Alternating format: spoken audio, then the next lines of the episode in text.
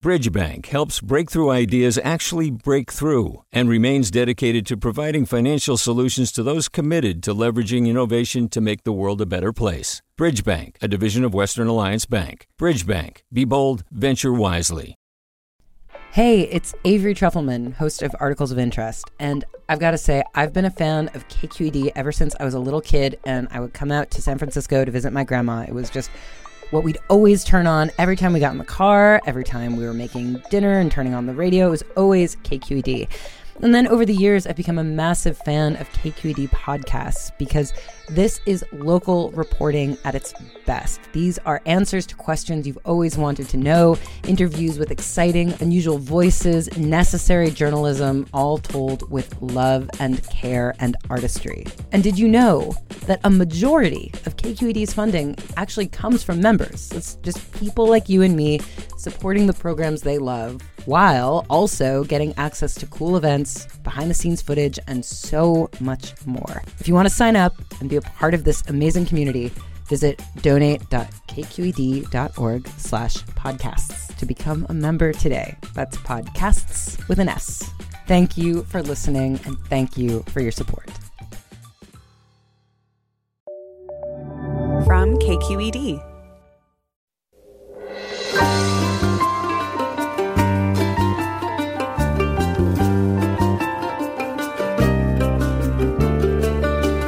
From KQED Public Radio in San Francisco, I'm Mina Kim.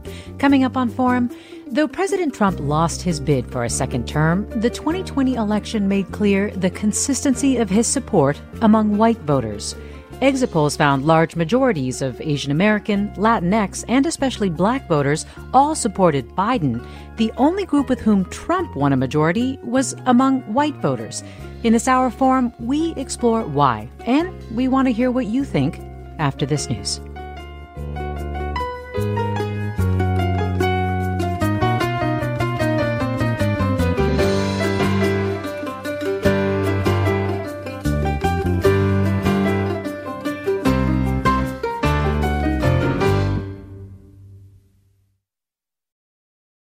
This is Forum. I'm Mina Kim.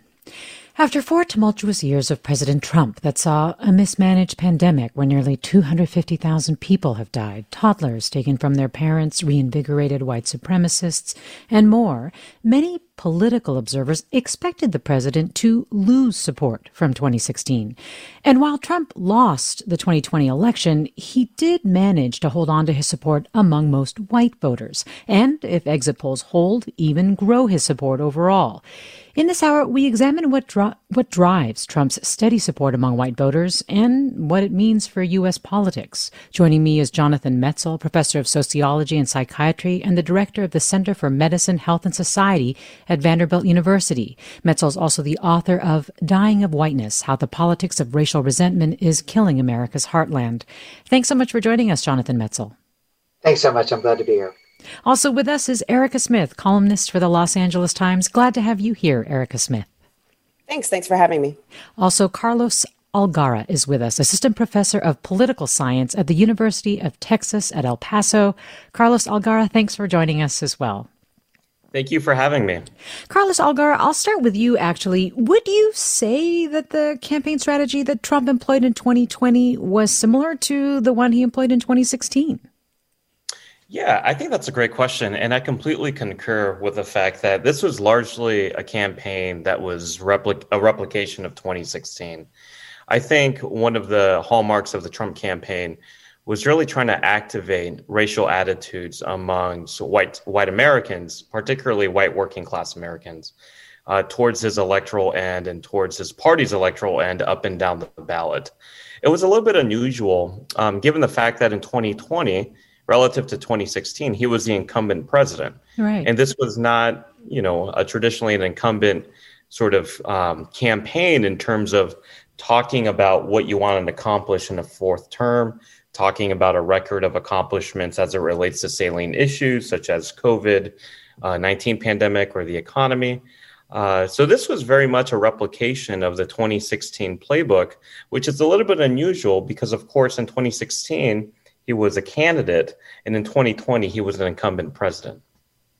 Erika Smith, what does the consistency and apparent growth in white voter support after an election like 2020 that, as Carlos Algara pointed out, was quite similar to the strategies that he employed in 2016. What is your reaction to that? What are your thoughts looking at, you know, the electorate in 2020? Well, I think it was a surprise to a lot of people, as you mentioned. I think a lot of people expected Trump to lose support, um, you know, but as turnout increased, obviously he got more voters as well as uh, as Joe Biden did uh, over uh, Hillary Clinton from 2016. But I think there was a surprise uh, just the number of uh, uh, people of color, voters of color, who decided to vote for Trump, particularly after his uh, after the, the, past four years of which he's made so many you know racist statements and obviously we have the covid pandemic that's disproportionately affecting um, americans of color particularly black and latino americans. So i think it was a surprise to a lot of people um, particularly that even though as you mentioned as we all know that you know white voters disproportionately voted for trump i think uh, the really one of the things that people zoned in on myself included as a columnist uh, was just the number of people of color who voted for him which was a little bit surprising. But i mean i think it, it reinforces a lot of the trends that we saw in 2016, which is, you know, there is definitely some, you know, a lot of white grievance politics out there. There's also more confusion in the electorate about um, is not is, is not as uh, demographics as destiny as a lot of people would like to believe. And Jonathan Metzl, I guess similar question to you about the consistency and apparent growth in white voter support. I mean, as Erika Smith pointed out, immediately after the election, there was a lot of attention paid to the fact that uh, the president grew his support some with communities of color, though they overwhelmingly went for Biden. Um, and it's notable because, yes, as Carlos Algara is pointing out, he he ran essentially a campaign based on racial grievance um, white racial grievance. But that said, uh, I think one of the things that this this particular hour is focused on is the fact that white voters tend not to get the kind of attention that voters of color get in terms of their voting patterns. Do you feel like it's worth it's worth talking about and that it's an important piece of understanding our country? Well, I, I absolutely do. Um, I've written a book about it, and so I and so I think you know, and, I think there should be more books about it and more thought. Um, and and I I agree with everything that's been said so far. I think there are two parts to this story.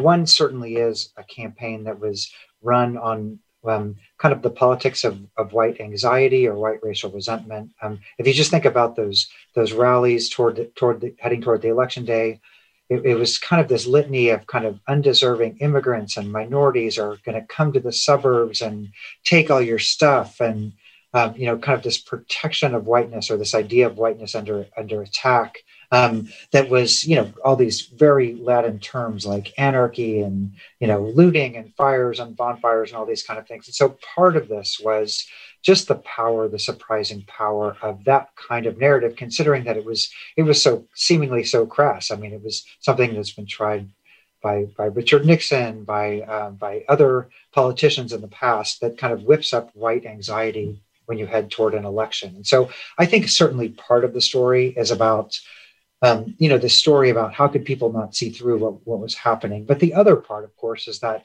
72 million people voted for Trump. And I think we do a disservice if we say that only people voted for Trump were racist or everybody voted for Trump for the same reason. That's certainly not the case either.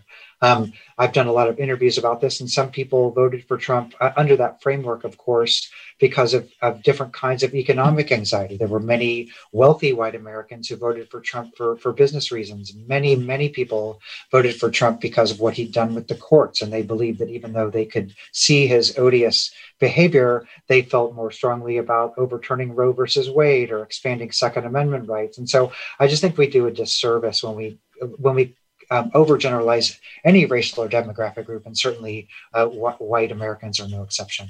Yes. And so, you know, what does it say to you that things like the egregious behavior, the racist rhetoric, the sexist rhetoric, frankly, and also, you know, transphobic and xenophobic rhetoric that he put out there and also built policies around could be overlooked in favor of business interests, say, for example, from the voters that you're talking about? Well, a part of it that Trump was giving many people things that they wanted. In interviews that I did people would say, you know, what I care about most in the world is Roe versus Wade being overturned. What I care most about in the world is that we have a, a, a right to carry a Second Amendment that expanded across the entire country um, on down the road. And so, partially, Trump was responding to things that people wanted um, in the business community. People wanted kind of lax oversight and more more business friendly policies. So, partially, it's just an old story of politics wrapped in white nationalism, which is he was kind of giving people what they wanted and they felt like the other side wasn't. So I think that's part of it. Um, and, and, and it's inexcusable, right? Because you would think that when you would see, you know, an administration locking children in cages or giving the green light to the coronavirus to spread across the country, that would be enough. Um, but but but I think for a lot of people, they felt like like Trump was speaking to their interests better than the Democrats were. And then the flip side, we can talk about it um, later in the conversation if you want. But the flip side, I think, is that I, I think that the Democrats didn't do a, a fantastic job in some instances of articulating um, you know, articulating a kind of counter narrative to a lot of these concerns that gave people, again, people who were more inclined to probably vote for Trump in the first place. But there was no real counter narrative to say, um, yes, for example, yes, these lockdowns are horrible, but we're going to protect the economy and here's why we're going to do it. Um, that kind of economic anxiety was a profound motivator for a lot of people. And I think that there was also, to be honest, um, a, a, failure of the counter narrative to, to um, you know, I mean, obviously not total failure. We won big time, um, but but I think that that issue of if as we go forward, how are we going to counter that narrative? You have to you have to you have to figure out a way to do it that's true to your ideals. Hmm. Carlos Algara, what do you think? Um, about what Jonathan Metzl is saying, and also about the consistency of white voter support for Trump.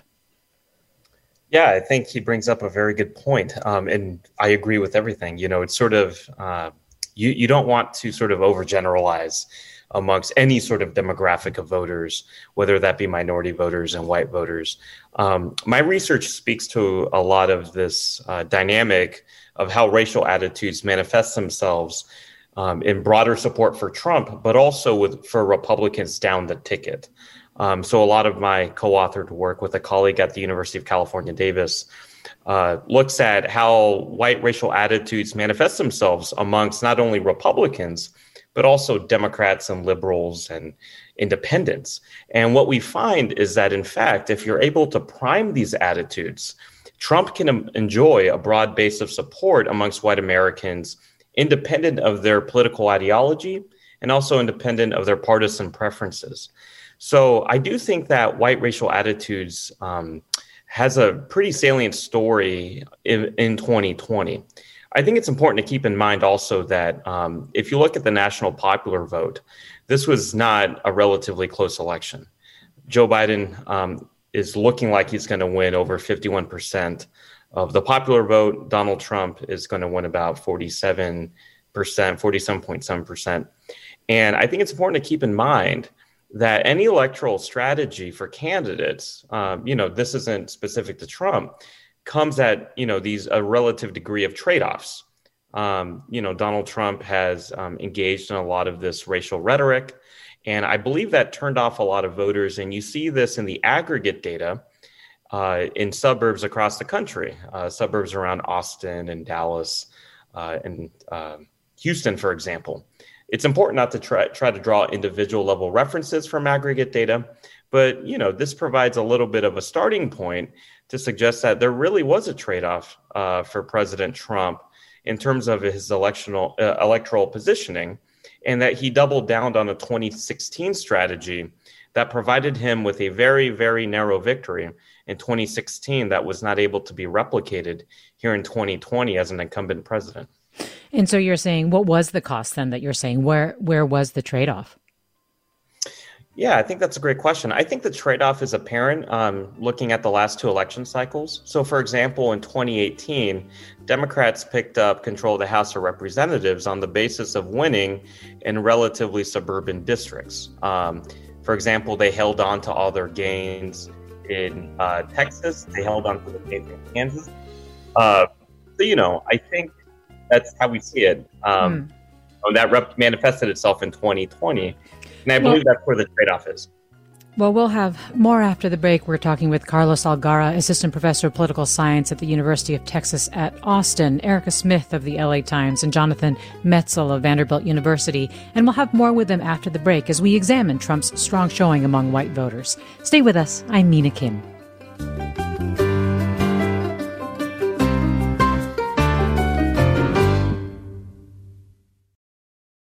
Support for Forum comes from San Francisco Opera. Set 10 years after a school shooting, the critically acclaimed opera Innocence takes us into a complex emotional journey where our understanding of innocence and guilt is constantly upended. Kaija Saariaho's ethereal score collapses the past into the present as a community of survivors grapple with how to move forward. Don't miss the highly anticipated American premiere of Innocence, June 1st through 21st. Learn more at sfopera.com. This is Forum. I'm Mina Kim. We're talking about why a majority of white voters supported Trump. Many on the political left have wondered why there wasn't a widespread rejection of Trump or white supremacy among his supporters that led to a strong showing in 20, in 2020, though he did lose the presidency. Joining me is Erika D. Smith. She is a columnist with the Los Angeles Times. Jonathan Metzl, professor of sociology and psychiatry and the director of the Center for Medicine, Health and Society at Vanderbilt University. And Carlos Algara, assistant professor of political science at the University of Texas at El Paso. And I'd like to invite you, our listeners, to join the conversation.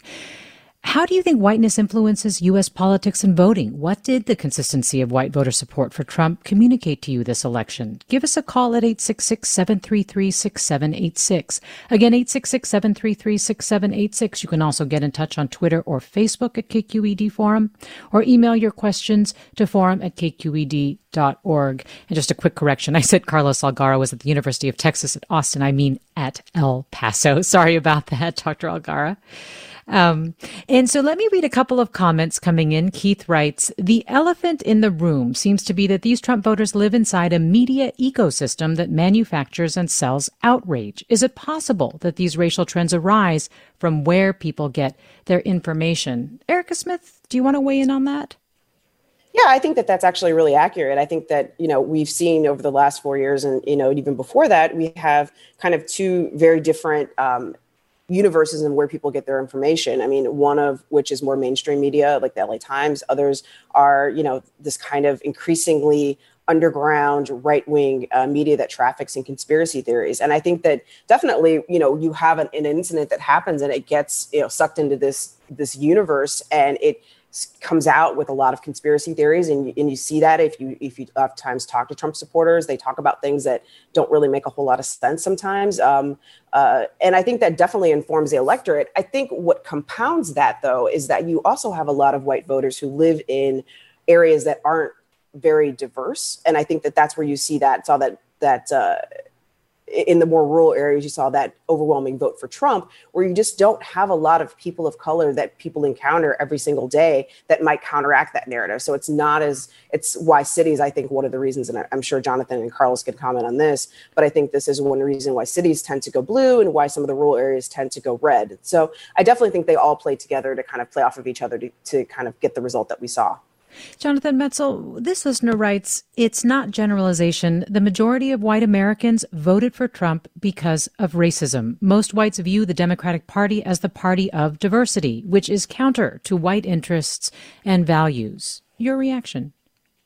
Well, um, you know, again, it's not an either or, right? I mean, I think it's indisputable that Trump ran a campaign and a presidency that was based on on racism and, and based on really the, the worst kinds of impulses. I mean, it wasn't just like biases in your mind, but actual real world implications that actually had horrific uh, implications for, for many people. And so I have no problem saying that. My, my, the point I was making before um, is that when we say that racism is the only reason people are, are white Americans are voting for Trump, then we're categorizing working. I mean, again, there were 72 million people who voted for Trump, and and so I, I, would just posit that there's a different reason why somebody in a you know in a coal town, for example, or in a white rural area would vote for Trump, uh, as opposed to um, as opposed to I mean, again, many wealthy people voted for Trump as well, and, and that who don't live in, in kind of you know hillbilly elegy town.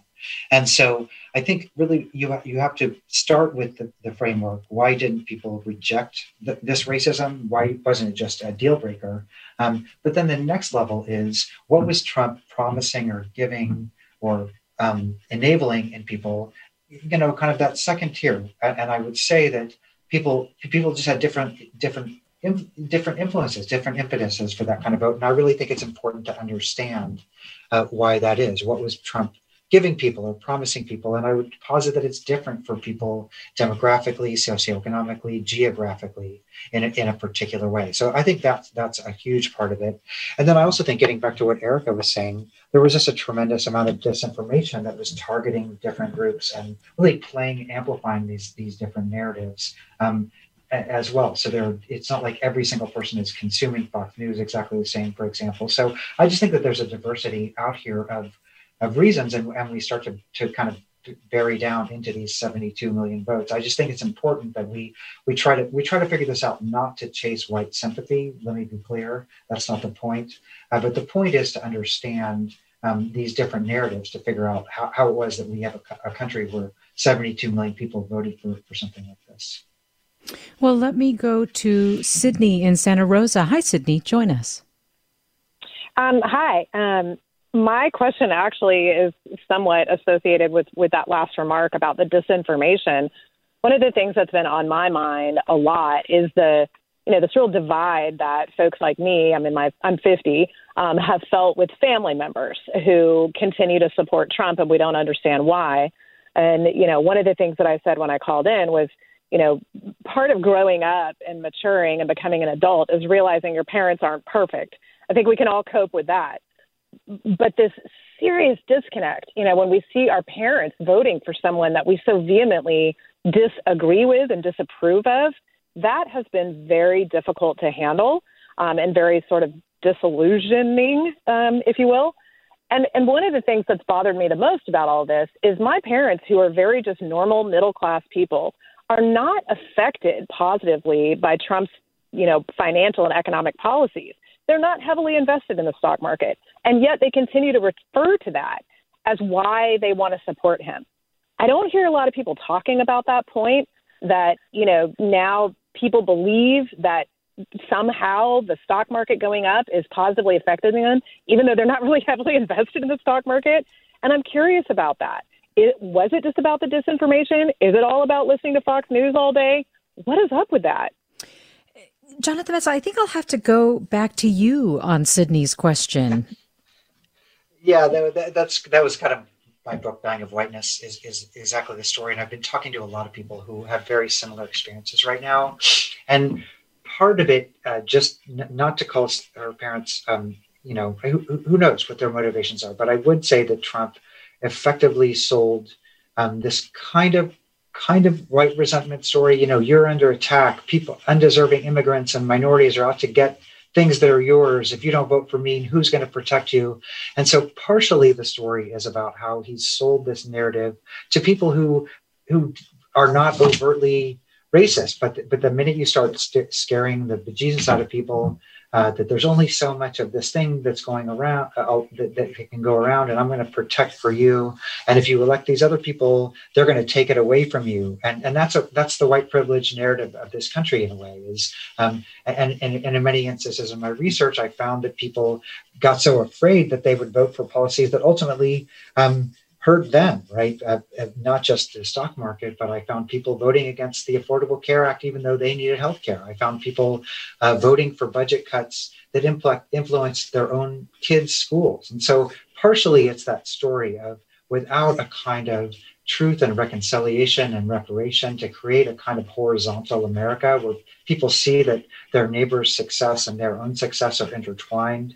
Uh, we're just very racially, easily, easily racially divided in ways that that people feel prone to this kind of zero sum thinking. And so I think that's that's a huge, huge, huge part of it is just the way that that happens. And then the other part, I, I had a piece come out in the Boston Review a few weeks ago um, that looks at the politics of white anxiety, and it looks particularly at the ways in which people are then targeted by these disinformation campaigns that amplify these stories about oh somebody's going to come take your stuff and if you don't support trump um, you're going to lose it all Do you think this contributes to the notion of white victimhood? I mean, that they are, in fact, the people who are, you know, being victimized as opposed to people who hold power in society and upholding a power structure that benefits them? I mean, I think all of all of the panelists would answer. I think everybody here is working on that same issue. I, I think that the issue is that it basically ca- crafts the aggressors as the victims. And also, a lot of people really are suffering. I mean, let's not forget we have a pandemic right now where a lot of people, a lot of communities are suffering. And so, in a way, if you can if you can cast people as the victims in a way that that blocks a kind of self reflection about participation, um, I think it, it, I think it's just a very, very, very powerful narrative. And like it or not, Trump's a great was a great salesman. And so, I, I just I think that people need to recognize. You know, Erika was talking about the the black the black male vote in particular. They've been they've been targeting black male voters for over a year before the election, using similar kinds of narratives. Um, so it wasn't surprised to me that, that happened. So it, it's this strategy is very effective, I think, and and and in a way, we we need better countermeasures. Well, one of the things, Carlos Algara, that I found interesting was that there was a big growth of support among all races, but particularly from white people, for the national sort of reckoning with racism after the police killings of George Floyd and Breonna Taylor. But it feels like more recent surveys, you know, even as early as, as like August or September, showed sort of that support almost waning immediately across the country. Yeah, yeah, I, I, think that's a great point, and I think that speaks to what political scientists called um, sort of this punctuated equilibrium, right, where an issue becomes salient and then it be, sort of gets out of the consciousness of people's minds. I think one thing it's important to step back for a second and really think about, you know, what are the important predictors of uh, vote choice in the United States? It's partisanship and then it's ideological preferences.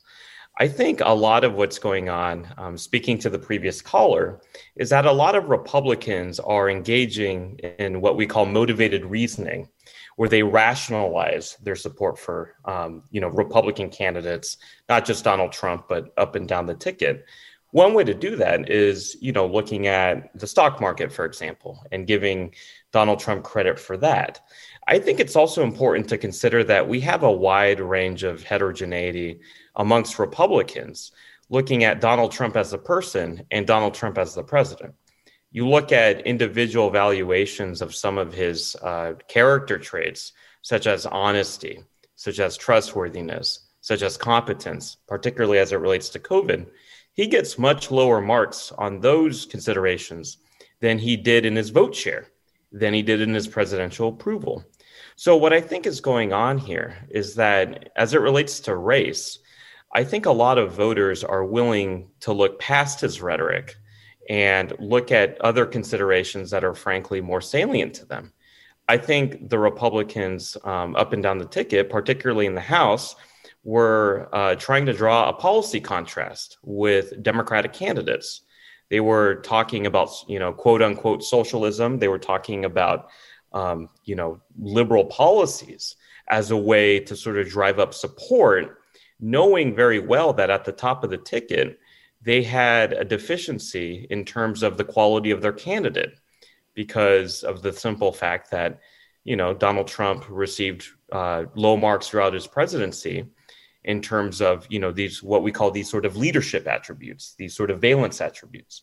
Um, so I, I, think it's important to keep in mind that a lot of voters um, that voted for Donald Trump are voting consistent with their partisan and ideological preferences.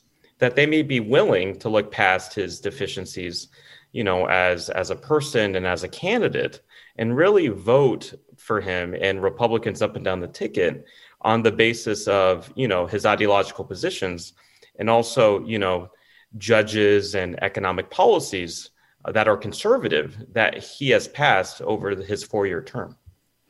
Well, Lisa writes, What is racism? Racism is power, which is why you have poor whites undermining their own interests and vote to keep whites in power. Erika Smith, I am curious about your thoughts around what has happened with what was earlier support for really looking at structural racism or or I don't know. I mean, maybe it wasn't fully felt or or real, but but there was at least you know, uh, vocal support for trying to really reckon with it as a nation, and for the fact that it really seems to have have waned. I think it's kind of kind of to what Carlos was saying. I mean, I think that you know over the summer it was a, an issue that you know no American could really escape. I mean, after George Floyd, there were marches all across the country in, in towns, uh, small and in big cities. And uh, these marches, of course, were um, cross culture. They were very diverse, uh, driven by a younger set of Americans than in, in protests in the past. Um, and I think that you know it was it was a great thing to see. But I also think that you know we live in this this era where the news cycle is you know hour by hour, particularly under Trump. And so I think that people just kind of it just got lost in the shuffle a little bit. And I think that for for Americans of color, particularly for black Americans who we we see overwhelmingly voted against Trump, I mean, this is an issue that um, that Black Americans just don't forget. I mean, it's what you, it's your life that you live, and so it was something that's still very much a part of you know daily life and protesting, and you know these conversations are still happening in cities and counties throughout California and across the country. But I think for a lot of Americans, it became um, a thing that people just kind of forgot about or just put less focus on, um, particularly as the pandemic uh, kind of took over the news cycle again. And so I think that it, wasn't so much that people didn't care. I think they just cared less. And I think when it's not in your face in the way that it was in, you know, June and July, it just becomes a little bit less salient of an issue. And I think we saw that at the ballot box. Jonathan Metzl, do you think though I, discomfort also played a role in in the importance of it waning among white voters because to really address it is to also really sort of interrogate uh, your position of power. Right. No, I think part of it, part of it, I mean, it's funny because, you know, I, I certainly completely agree with Erika that many people live this every day, live this injustice every day, and they, they don't have the, they don't have the luxury of, of forgetting about it. Um, you know, not just police brutality, but just inequity in our society. And, um, but but I do think that um, you know that I, I, just think that there were so many other forces at play, right? And so certainly, I just want to emphasize again that at, in moments of racial unity, um, you know, we, they were incredible over the summer. Eighty-five percent of people supported um, some kind of some kind of reform. It was um, very high numbers of Americans, and then a couple of things happened, and one was again these.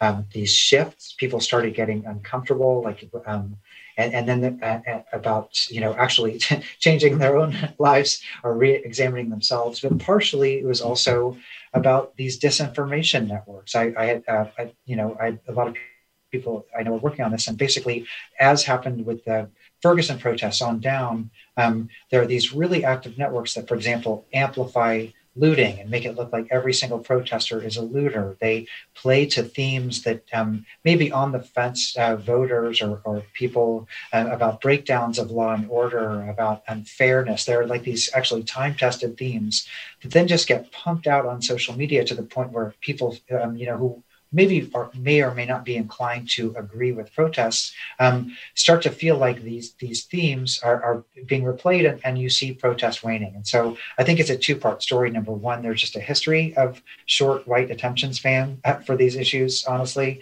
And the other is there are active really really active networks that try to change the channel and start you know start making people think that that that protests for social justice are, are, are threats as opposed to ways to better society. Well, Marv writes To me, Quite clear why many of the white people voted for Trump. The Democratic Party has abandoned the middle class, mostly white people who used to have decent jobs. NAFTA took away many jobs, and the promises of retrained folks haven't happened in any meaningful way. They feel abandoned. Jesse writes, There seems to be a disconnect with white voters who believe that Democrats are looking for a socialist society. Nothing could be further from the truth. If anything, Trump continues to degrade our democracy and make the U.S. look more like an authoritarian regime. We'll get more of your thoughts after the break we're examining Trump's strong support among white voters with Jonathan Metzl, professor of sociology and psychiatry and the director of the Center for Medicine, Health and Society at Vanderbilt, Erika Smith, a columnist at the Los Angeles Times, and Carlos Algara, assistant professor of political science at the University of Texas at El Paso. We're also asking you, our listeners, how does whiteness influence U.S. politics and voting? And what did the consistency of white voter support for Trump communicate to you? 866 733 6786 is the number. Our email address, forum at kqed.org. You can also post your comments on Twitter or Facebook at KQED Forum. I'm Mina Kim. We've all got those parts of our house where the internet just won't go. Well, if you had wall to wall Wi Fi from Xfinity, you could worry less about dead spots. Because with wall to wall Wi Fi from Xfinity, you get fast speeds, reliable connection in every room, and power for all of your devices, even when everyone's online. That's wall to wall Wi Fi only with Xfinity. Restrictions apply, not available in all areas, actual speeds vary. You're listening to Forum. I'm Mina Kim. We're talking with Jonathan Metzl, professor of sociology and psychiatry at Vanderbilt University, Erika Smith of the Los Angeles Times, and Carlos Algara, assistant professor of political science at the University of Texas at El Paso. And we're talking with you, our listeners. 866 733 6786 is the number to call. Again, 866 733 6786. You can also get in touch on Twitter or Facebook at KQED Forum or email your questions to forum at kqed.org. What influence do you think whiteness has on U.S. politics? What do you think is behind Trump's strong showing among white voters? Pete tweets, Why is the electorate so emotionally illiterate? Trump is a psychopathic liar and a malignant narcissist. How could this not be obvious? How? Uh, let me go to caller Mark in Redwood City. Hi, Mark. Join us. Hello, can you hear me okay? I hope. Uh, I think so. Do you mind getting just a little closer to your phone? Let me get you. Oh, I can hear you. First of all. Oh, okay. Um, I actually voted for Trump. I voted for Hillary the first time because I knew Trump would be a disaster because of his uh, interpersonal relations, you know, the way he talks. But I just had to vote for him this time around because there are zero Republicans anywhere in California. And I think it's very damaging for a group of liberal pundits. You know what, Mark? I am really sorry. Your line is breaking up. But one of the things that I think Mark was bringing up was the fact that there are so few uh, Democrats uh, here in the in the state of California, actually, or that Democrats hold so much political power uh, in the state and that it was important to have Republican voices. I don't know if you have any comments on that, Erika D. Smith, but. Um, just so I my understanding, I, I think that you know it's. I guess I'm a little bit confused about the question. Okay. Um, well, anyway, I do think that there is this important conversation to be had, potentially, Carlos Algara, about the fact that for a lot of a lot of people, there's been real discomfort about the fact that there isn't necessarily a debate or an ability to have a debate across the parties because they seem so ideologically polarized at this point. Yeah, and you know, um, to the caller's credit, um, this election was a very stark policy contrast. Um, you know, between Joe Biden, who advocates liberal policies, and Donald Trump, who has signed into law and has appointed judges that have been very conservative in nature. And I think that's one of the things why, um, you know, a previous caller or a tweet mentioned, you know, how could how could it be that 72 million people voted for Donald Trump? Of course, you know, my research and the research of others, um, especially Jonathan's, um, you know, tells a very good story about, you know, racial attitudes, how that's a predictor of support for Trump. And of course, there is a racial dynamic underlying Trump's support. But it's also important to keep in mind that this election offered a very stark policy contrast between the two candidates and also between the two parties. I think it's pretty telling that on the same night as the as Donald Trump was being defeated uh, pretty handedly in the nationally in the popular vote, Republicans picked up seats in the House. And it looks like Republicans have cut in half the number of seats that they need to win to take back the House. And they're very well positioned to take back the House in 2022. I think there's no question that Republicans in the House were well served by drawing a policy contrast with Democrats, by framing Democratic candidates as being far left, particularly uh, in very conservative districts that were just ripe for the picking a lot of the Democrats that lost were from districts carried by Donald Trump, according to the preliminary data. That suggests that the Republicans did a very successful job in nationalizing this election and nationalizing a policy differential in their advantage. That the Democrats were this party of liberal policies, that they were this party, um, you know, for for certain so, quote unquote socialized policies as it relates to healthcare, and I think that was very successful, particularly and also in terms of mitigating the, their losses in the United States Senate. The United States Senate, I was I would argue, was the biggest source of disappointment for national Democrats. They were well poised, um, you know, to overcome a bias that they face in the Senate and give President-elect Biden a majority. And it looks like they failed in that regard. Um, and I think one of the reasons that they probably failed was, you know, again, this sort of contrast, um, you know, between a conservative Republican and a far left Democrat. And I think that works in places that Donald Trump uh, won, such as North Carolina, Iowa, and uh, and in other places, Kansas. Uh, so you know, I, I do think if you look up and down the ballot, um, you know, this election sends a clear message. Uh, I'm I'm sorry, a mixed message because congressional Republicans did have a very good night that Tuesday, while Donald Trump was heading down in defeat. Um, you know, at the top of the ticket. Erika Smith, Biden has made a call for healing and unifying the nation. And I wonder what that looks like to you. What do you think effective healing and unifying the nation really looks like and requires?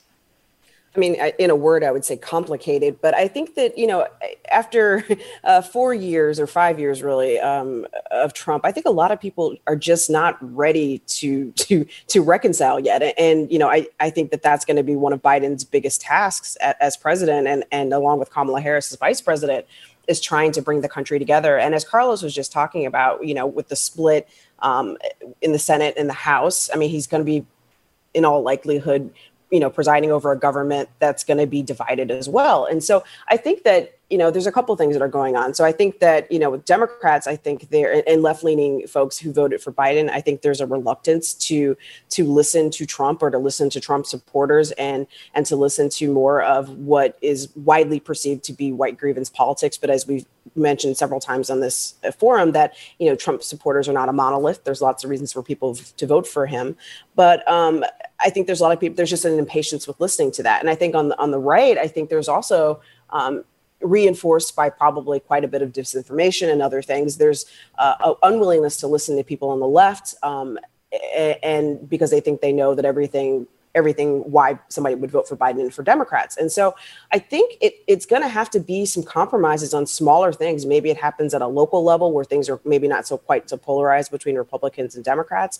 Um, but I think that it's going to be complicated and I think it's going to be hard. And um, I don't I mean, I, I, consider myself an optimist, and I'd like to think that we could come back together as a country. But I think some of these divisions might be around for a while. Jonathan Metzl, similar question to you in terms of what healing, unifying will require when you have this situation where a lot of people are are taken aback by the division. You know, you have a majority of white voters voting for for President Trump and a majority of basically all other racial categories voting for Biden, and concerns about this call for healing really just meaning going back to the status quo to keep the peace. I, I think that um, you know I, I, could not agree more with what Carlos and Erika have been saying. Um, I think there there are two parts of this. I mean, certainly there some people will heal, some people won't. Some people will reach across the aisle, some people won't. I think there are structural factors at play um, that I think will make make um, at least maybe not bipartisanship but resolution a little bit easier one is just to just think about how much our entire information slash political slash economic system is set up to reward conflict. Like if you think about Twitter, for example, um, it, it, just it becomes an echo chamber. Other social media things they they ostensibly were, were set up to let people talk to each other who were different than them, but ultimately we're just in, especially in the pandemic, in, in echo chambers. Um, the political system obviously is a kind of a winner take all system that doesn't reward compromise. You know, if you if you've got a judge in there, their their role is to keep the keep the dogma, and so um, and so partially, I just think that the entire system is not set up for what it needs to be done. Uh, needs to be done right now, which is trying to imagine shared solutions uh, and, and to, to, to common problems like inequity and the pandemic. And so, partially, my personal feeling is that we need a, a fair amount of structural change to to and to to make it easy for the earlier caller to talk to her parents, for example. I think that, that structures scare people and, and and I think that we're set up to be in conflict with each other. So I certainly think that, that, that that's a, a very big part of it going forward. And then the other part is really for Democrats. I feel like um, Carlos is exactly right. This election was a challenge for Democrats. Um, and so to think about really um, how to frame you know, Democrats support positions that many people want. Health insurance is a great example. Um, but for example, if you're for Medicare for all, I live in a town, Nashville, where probably 30% of the people work for a health insurance in- industry. Um, if you have Medicare for all, those people are going to lose their jobs and not be able to pay their mortgage or send their kids to school. That's their fear. And so, what's your answer for those people besides like the universal, the importance of healthcare as a human right? And really get down in the in the nitty gritty and and say, um, you know, here here's an answer to your your problems. What I think you know people are worried about when they hear socialism they hear i'm not going to pay my mortgage or you know stuff like that so really start to think about these concerns in ways that are that, are, that, are, that better promote the important ideas the democrats have colin in san francisco hi colin join us good morning um, i didn't vote for trump but i have friends who did and i suppose you know one of the things that colored their perceptions was that the democrats were offering giveaways to uh, their voters. An example of that would be forgiveness of student loan debt. Um, uh, you know, the perception is that you know these people who took out student loans, uh, you know, signed contracts and should be held uh, hmm. to the enforcement of the contracts. Uh, you know, and not at the expense of expense of the taxpayer. Another example, I guess, would be you know the Dreamers. I mean, I have empathy for um, you know, children who are brought there by their parents, but you know, where does it end? You know, does everyone who comes comes through the southern border uh, with a child have uh, does that child automatically get a green card? Uh, well, Colin, thanks for giving us a window into you know your friends who voted for Trump and what their reasoning was behind it. I'm going to let that stand and go quickly to Brad in Foster City. Hi, Brad. Good morning, everyone. Thank you for taking my call. Uh, my question is it seems to me like a problem about communication. I recall uh, Obama when he was trying to push through health care about 10 years ago, they did not communicate. And let's hand it to the Republicans. They are amazing at marketing. So uh, we really need to learn how to market. And Trump did that with Twitter, just little taglines that people would just read. Um, so what I think is somebody like a Nate Silver 538 needs to put up the top 12 issues and basically allow uh, the people who feel disenfranchised to express their views, maybe in a real time, almost pulse taking of the interest of the country. And I think just almost like how propositions have like detailed sections. I'd just like to see what your guests think of this suggestion to you know where they could then read up on that without going to either a left or right media source. What do you, your guys think? Thank you, uh, Brad. Thanks, and, and Brad and Colin's points are are sort of echoed in other listener comments here. Like this listener writes, "I think that many white voters support Trump in part because Republicans have been successful at painting the Democrats as." Antithetical to what they value, in particular liberty, meritocracy, and taxes. Shannon writes, sadly, Democrats have never seemingly had a marketing strategy, talking points, or an effective way to disseminate information. The GOP won by creating and instilling fear and telling lies over and over until people believe them. Carlos Algara? Yeah, I, th- I, think these are all very good points. Um, you know, one thing I sort of want to, uh, you know, pick up is a lot of the Republicans' talking points, um, you know, as Jonathan mentioned, are designed to reach Republican leaning voters, right? They're not designed to, you know, galvanize or try to get support amongst Democratic voters or left leaning independents. It's about mobilization, right? Um, so I think that's sort of where a lot of this rhetoric is coming from. Um, I, I do agree with the notion that parties are a collection of interests, and the Democratic Party, um, you know, promises a lot of policy victories to their coalition. The Republicans are no different. Um, you know, the Democrats um, run on issues such as immigration, uh, codifying DACA, for example. The Republicans also run on providing their coalition with a, a, degree of policy victories, such as you know providing the evangelical wing of a, of the party judges that would overturn Roe v. Wade, which is a very important issue to them. So you know, I, I, I do think it's important to keep in mind that th- these are political parties, and that political parties are fundamentally about coalition maintenance. And I think a lot of the Republicans pointing out this coalition maintenance isn't designed to necessarily win new voters. It's designed to mobilize people that are fundamentally predisposed to voting for uh, Republican up and down the ticket um, in the first place.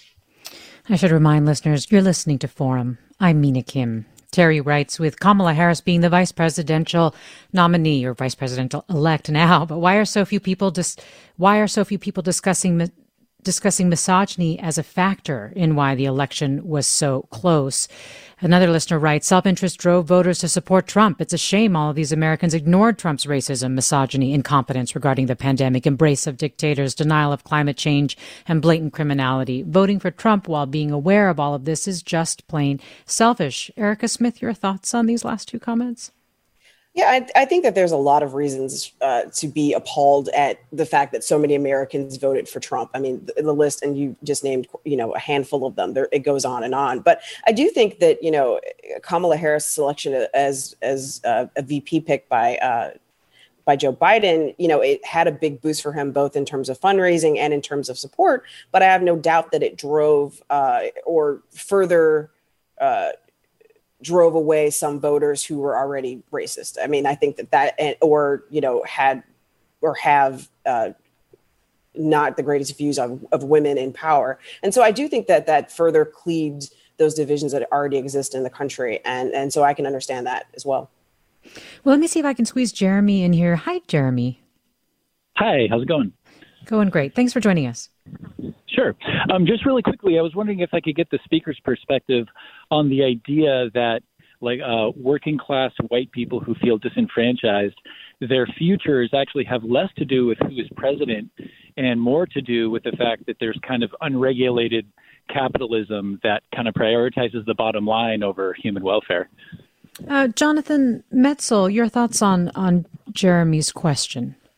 I, I I'll, I'll, go back to what Carlos was saying before that the Democrats really need to do better. I mean, it's hard. The marketing, the the, the communication angle is very hard um, for Democrats because it's such a it's such a broad tent. It's such a pluralistic tent. Um, and, and so I think in a way, when you when your framework is is white anxiety, it's much easier. It's easier for Republicans to message for a particular reason, um, and it's harder for Democrats to have a concurrent narrative because um, because they have many voices um, who are at the table, and, and so I think there has to be a way to amplify that um, because I certainly agree with the caller um, that many of the policies. I mean, that's what my book is about. It, it shows how many of the many of the policies brought about by the Trump administration actually shortened the lifespans um, of, of, of white of white supporters, um, not just economy, but healthcare, education, firearms in a different way, um, climate.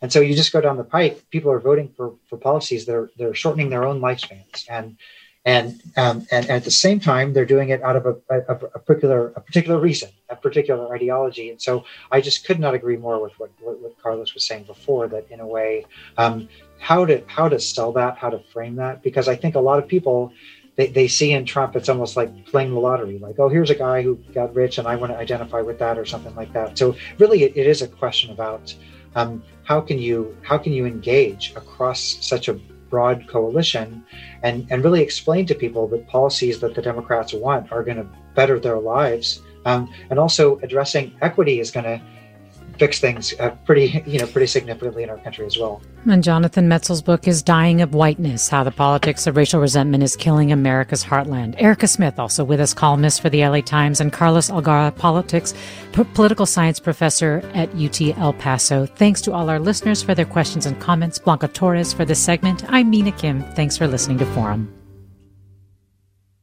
Funds for the production of Forum are provided by the members of KQED Public Radio and the Germanicos Foundation and the Generosity Foundation.